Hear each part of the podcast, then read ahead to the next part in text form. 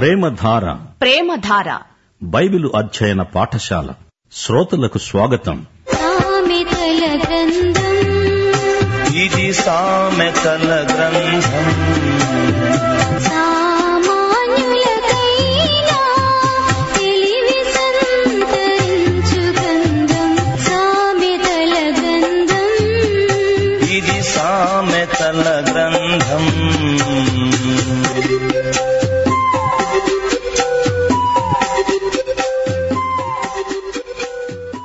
సామెతల గ్రంథం ఇరవై ఎనిమిదో అధ్యాయం. సావధానంగా వినండి. ఎవడూ తరుమకుండానే దుష్టుడు పారిపోతాడు. నీతిమంతుడు సింహము వలె ధైర్యంగా ఉంటాడు. ఒక పాపి దేవుని వాక్యము వింటూ ఉండగా అతని మనస్సాక్షి అతణ్ణి గద్దిస్తుంది. అతడు తన పాపాన్ని ఒప్పుకొని రక్షించబడతాడు లేదా తప్పుకొని పారిపోతాడు. మానవునిలో అపరాధ భావన గూడు కట్టుకొని ఉంటుంది. ఇటువంటి మానసిక స్థితి ఒక పట్టాన మారేది కాదు. మనస్తత్వ శాస్త్రజ్ఞులు దీనిని పోగొట్టలేరు. పాపాన్ని ఒప్పుకుంటేనే కాని మనస్సాక్షిలో రభస అంతరించదు. అపరాధ భావన లేనప్పుడు ఆ వ్యక్తి భయపడాల్సిన అవసరమే లేదు. అతడు సింహములాగా లేచి నిలవబడతాడు. అతని మనస్సుకు విడుదల ప్రాప్తిస్తుంది. ఇతరులు ఏమనుకుంటున్నారు అనే దాన్ని గురించి ఆ వ్యక్తి లెక్క చేయడు. నీతిమంతుడు సింహంలాగా ధైర్యంగా నిలబడతాడు. దేశస్థుల దోషము వలన దాని అధికారులు అనేకులవుతారు. బుద్ధిజ్ఞానములు గలవారి చేత దాని అధికారం స్థిరపరచబడుతుంది. నేరాలు అత్యాచారాలు ఎక్కువ అవుతున్నాయి. దాన్ని బట్టి న్యాయస్థానాలు ఎక్కువ అవుతున్నాయి న్యాయవాదులు న్యాయాధిపతులు అధికారులు ఎక్కువవుతున్నారు. అయితే బుద్ధిజ్ఞానములు గల అధికారులు లేకపోతే అందరికీ న్యాయం జరగదు దొరకదు. న్యాయాధికారులు నిష్పాక్షికంగా తీర్పు చెప్పాలి. దానికి దేవుడిచ్చే బుద్ధి జ్ఞానాలు కావాలి. కంచే చేను మేస్తే ఇక న్యాయమెక్కడిది? బీదలను బాధించే దరిద్రుడు ఆహార వస్తువులను ఉండనీయక కొట్టుకొని వానితో సమానం. బీదలను బాధించేవాడు దరిద్రుడవుతాడు. అన్నవస్త్రాలను ఇతరులకు దొరకకుండా చేసేవాడు అవి తనకు దొరక్క కొట్టుకుపోతాడు. ఒకరిని దరిద్రులను చేసి తాను దరిద్రుడై అందరితో పాటు అతడు కొట్టుకుపోతాడు. ఇది స్వయంకృతాపరాధం. ధర్మశాస్త్రమును తోసివేసేవారు దుష్టులను పొగుడుతూ ఉంటారు. ధర్మశాస్త్రమును అనుసరించేవారు వారితో పోరాడతారు. ధర్మశాస్త్రాన్ని మీరేవాడు దుష్టుడు. తనకు తోడుబోయిన వారిని తనలాగే ధర్మశాస్త్రాన్ని మీరిన ముద్దాయిలను అతడు మెచ్చుకుంటాడు. ధర్మశాస్త్రమును అనుసరించేవారు నేరస్తులతో పోరాడవలసి వస్తుంది. దేవుని వాక్యాన్ని కాదని బతికేవారికి వాక్య ప్రమాణం మేరకు జీవించేవారికి మధ్య పోరాటం తప్పదు. ధర్మశాస్త్ర యుగం కాదిది కృపాయుగం. యేసుక్రీస్తు పరిశుద్ధాత్మ మనకు ధర్మశాస్త్రాన్ని మించి జీవించడానికి సాయం చేస్తారు. దేవునికి అవిధేయులైన వారిలో పరిశుద్ధాత్మ పనిచెయ్యడు దుష్టులు న్యాయము ఎట్టిదైనది గ్రహించరు. యహోవాను ఆశ్రయించేవారు సమస్తమును గ్రహిస్తారు. న్యాయం ఏమిటో దుష్టులకు తెలియదు. అన్యాయం చేయడానికి వారు వెనుకాడరు. న్యాయం విషయమై సున్నితమైన మనస్సాక్షిని దేవుడే మనకు ఇవ్వగలడు. యహోవాను ఆశ్రయించిన వారు క్రీస్తునందు తమ ఆశ్రయాన్ని కనుగొన్నవారు సమస్తము గ్రహించగలరు. పరిశుద్ధాత్మ వారిని సర్వసత్యములోకి నడిపిస్తాడు. మనకు ఈ విషయంలో దేవుని ప్రత్యక్షం ఎంతైనా అవసరం. దైవభక్తిని గురించిన మర్మము గొప్పది. ఆయన సశరీరుడుగా ప్రత్యక్షమయ్యాడు. క్రీస్తే మన సమగ్ర ప్రత్యక్షం. వంచకుడై ధనము సంపాదించిన వానికంటే యథార్థముగా ప్రవర్తించే దరిద్రుడు వాసి. మోసం చేసి సంపాదించిన ధనం నిన్ను మోసం చేస్తుంది. త్రుటిలో తిరిగి దరిద్రుడివవుతావు. అయితే నీవు దరిద్రుడివైనా యథార్థవంతుడివైతే నీకంటే ఐశ్వర్యవంతుడు మరొకడుండడు. నీ యథార్థ ప్రవర్తనే నీ ఆస్తి నీ సంపద. ఉపదేశమును అంగీకరించే కుమారుడు బుద్ధిగలవాడు. తుంటరుల సహవాసం చేసేవాడు తన తండ్రికి అపకీర్తి తెస్తాడు. కుమారుడు తండ్రికి విధేయుడై తన తండ్రి ఉపదేశాన్ని అంగీకరించినప్పుడు తండ్రికి ఎంతో సంతోషం. అది పుత్రోత్సాహం. తండ్రి మాట వినని కుమారుడు చెడు సావాసాలు పట్టి తిరుగుతూ ఉంటే తండ్రికి తల్లికి ఎంతో కడుపు కోత. తప్పిపోయిన కుమారుణ్ణి గురించి తండ్రి ఎంతో దుఃఖించాడు. వాడు తిరిగి వచ్చినప్పుడు వాడు చనిపోయి బ్రతికినట్లే తండ్రి ఎంచాడు. వడ్డీ చేత దుర్లాభము చేత ఆస్తి పెంచుకునేవాడు దరిద్రులను కరుణించే వారి కోసం దాన్ని కూడబెడతాడు. కొందరు పిసినారులున్నారు డబ్బు బాగా కూడబెడతారు. అలాంటి వ్యక్తి యొక్క కుమారుడు గొప్ప దాత అయి తనకున్నది అక్కరగలవారితో ధారాళంగా పంచుకుంటాడు. ఒకడు కూడబెట్టింది మరొకడు ఖర్చు చేస్తాడు. తొమ్మిదో వచనం ధర్మశాస్త్రం వినపడకుండా చెవిని తొలగించుకునే వాని ప్రార్థన హేయం. ఈ సామెతలో ధర్మశాస్త్రం అన్నప్పుడు అది దేవుని వాక్యము లేక సువార్త అని గ్రహించాలి. సొలమోను కాలం నాటికి పంచగ్రంథాలున్నాయి. యహోషువా గ్రంథం న్యాయాధిపతులు కొన్ని కీర్తనలు కూడా ఉన్నాయి. అదంతా దేవుని వాక్యమే. దేవుడు నీ మనవి వినాలంటే మొదట నీవు ఆయన మాట వినాలి. భక్తిహీనుడి ప్రార్థన దేవుడు వినడు. ప్రార్థన చేయదలుచుకుంటే పాపి ఒకే ప్రార్థన చేయగలడు. దేవా పాపినైన నన్ను కరుణించు.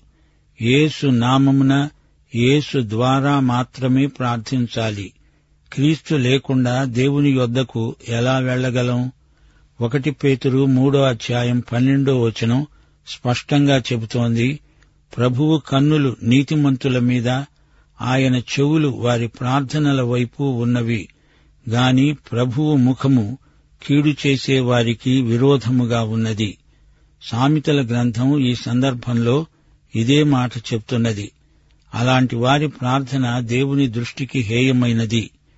పదో వచనం యథార్థవంతులను దుర్మార్గమందు చొప్పించేవాడు తాను తవ్విన గోతిలో తానే పడతాడు. యథార్థవంతులు మేలైన దానిని స్వతంత్రించుకుంటారు. ఇదే నియమం లోకమంతటా పనిచేస్తున్నది. ఎవడు తవ్వుకున్న గోతిలో వాడే పడతాడు. దావీదు గొప్ప రాజే. అయినా అతడు చేసిన పాపం అతని కుటుంబానికి గోత్రానికి దేశం మొత్తానికి కళంకం తెచ్చిపెట్టింది.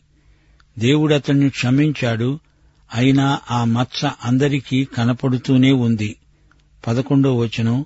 ఐశ్వర్యవంతుడు తన దృష్టికి తానే జ్ఞాని వివేకము గల దరిద్రుడు అతణ్ణి పరిశోధిస్తాడు. ఐశ్వర్యం వల్ల అహంభావం కలుగుతుంది. ఐశ్వర్యవంతులు మహాసభలలో మాట్లాడతారు. ఉపన్యసిస్తారు. తాము దేవునికి ఎంత ఇచ్చింది దేవుని కోసం ఎంత త్యాగం చేసింది సాక్ష్యమిస్తారు. గాని ఒక బీదవాడు దేవుని కోసం చేసే త్యాగం ఎంతో గొప్పది. యేసు ప్రభు బీద విధవరాలి కానుకను ఎంతో ప్రశంసించాడు. ఆమె తనకు ఉన్నదంతా ఇచ్చింది. ధనికులు ఇవ్వగా ఇంకా చాలా మిగిలి ఉంటుంది. ఇచ్చిన తరువాత కూడా వారు ఇంకా ధనికులే.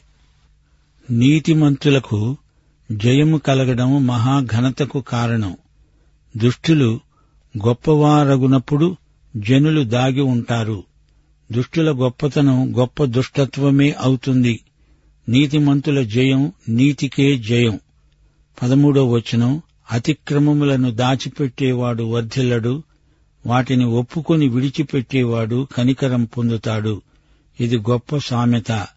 కొందరు తమకు ప్రియమైన కొన్ని పాపాలను దాచిపెడతారు వాటిని బయట పెట్టరు తాము పైకి భక్తులుగానే కనపడుతుంటారు.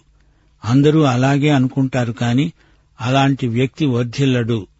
తన పాపాలను విడిచిపెడితే దేవుడు కనికరిస్తాడు. ఇదే మాట ఒకటి యోహాను మొదటి అధ్యాయం తొమ్మిదో వచనంలో చెప్పబడింది. మన పాపములను మనం ఒప్పుకొనిన ఎడల ఆయన నమ్మదగిన వాడును నీతిమంతుడును గనుక ఆయన మన పాపములను క్షమించి సమస్త దుర్నీతి నుండి మనలను పవిత్రులనుగా చేస్తాడు. పాపాలు ఎవరి ఎదట ఒప్పుకోవాలి? దేవుని ఎదటనే ఒప్పుకోవాలి. దేవుడే పాపాలను క్షమించగల సమర్థుడు. పాపము లేదన్నట్లు నటిస్తే అదే గొప్ప పాపమవుతుంది. పాపాన్ని ఒప్పుకోవాలి విడిచిపెట్టాలి. పద్నాలుగో వచనం. నిత్యము భయము కలిగి ప్రవర్తించేవాడు ధన్యుడు హృదయమును కఠినపరుచుకునేవాడు కీడులో పడతాడు.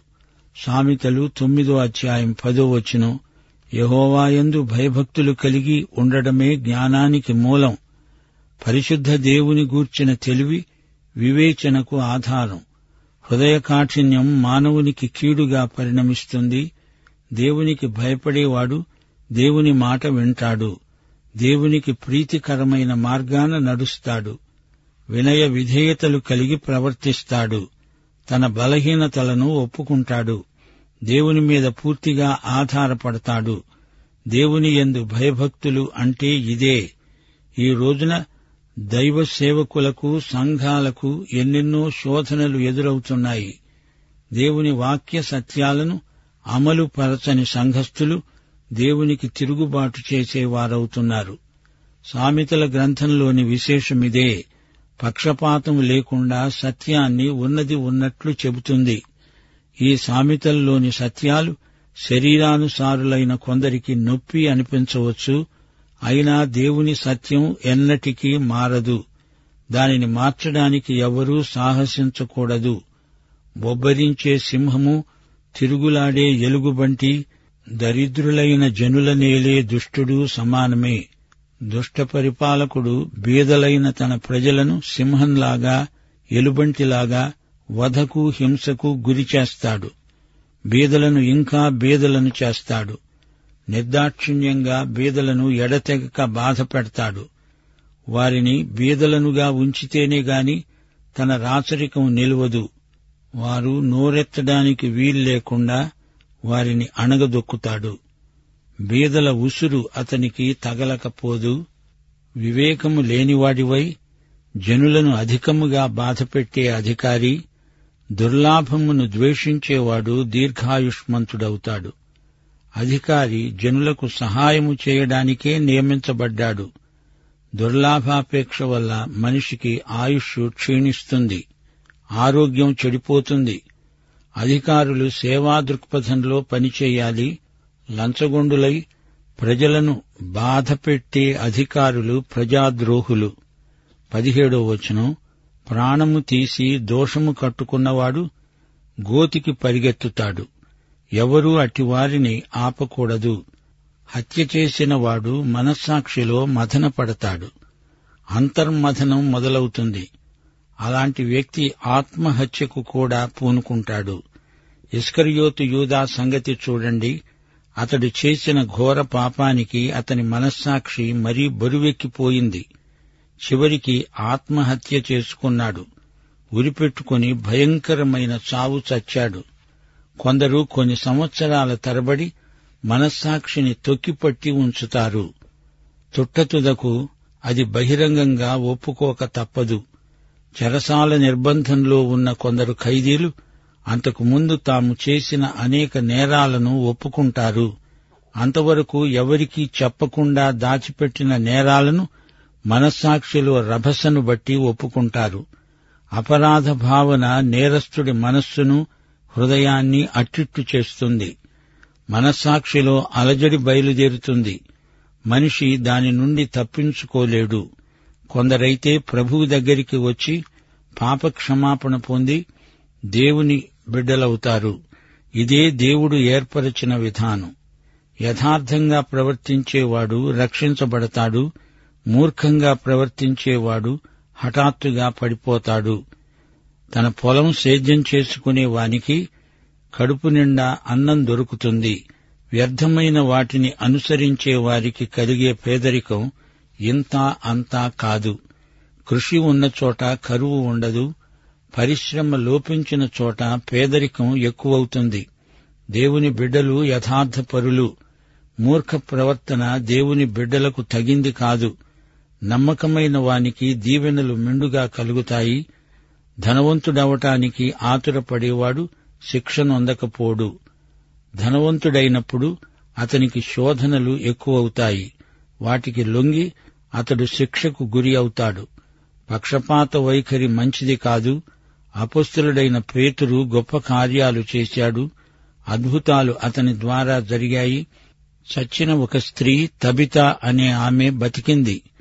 ఎన్నెన్నో స్వస్థతలు జరిగాయి. అయినా అతనిలో జాతీయ పక్షపాతం ఉంది. దాన్ని అతి కష్టం మీద జయించగలిగాడు. కొర్నేలి ఇంటిలో అతడు ప్రసంగించాడు అతని మూలవాక్యం దేవుడు పక్షపాతి కాడు. మేము యూదులం వారు అన్యులు అనే భేదం వివక్ష అతణ్ణి నింపివేసింది. కొర్నేలి అనే అన్యుడి ఇంటికి దేవుడు పేతురును తెచ్చాడు. వారితో సహవాసం చేయించాడు. పేతురు నేర్చుకున్న పాఠం ఇదే. దేవుడు పక్షపాతి కాడు. అన్యుడని యూదుడని భేదమేమీ లేదు. రొట్టె ముక్క కోసం ఒకడు దోషం చేస్తాడు. కోటి విద్యలు కూటి కోసమే. చెడు దృష్టి కలవాడు. ఆస్తి సంపాదించడానికి ఆతురపడతాడు. ఇతరులకు అన్యాయం చేసి ధనం గడించే బుద్ధి చెడ్డ బుద్ధి. అలాంటి వారిది చెడు దృష్టి. తనకు దరిద్రం వస్తుందని తనకే తెలియదు. అకస్మాత్తుగా దరిద్రుడై అతడు వీధిన పడతాడు.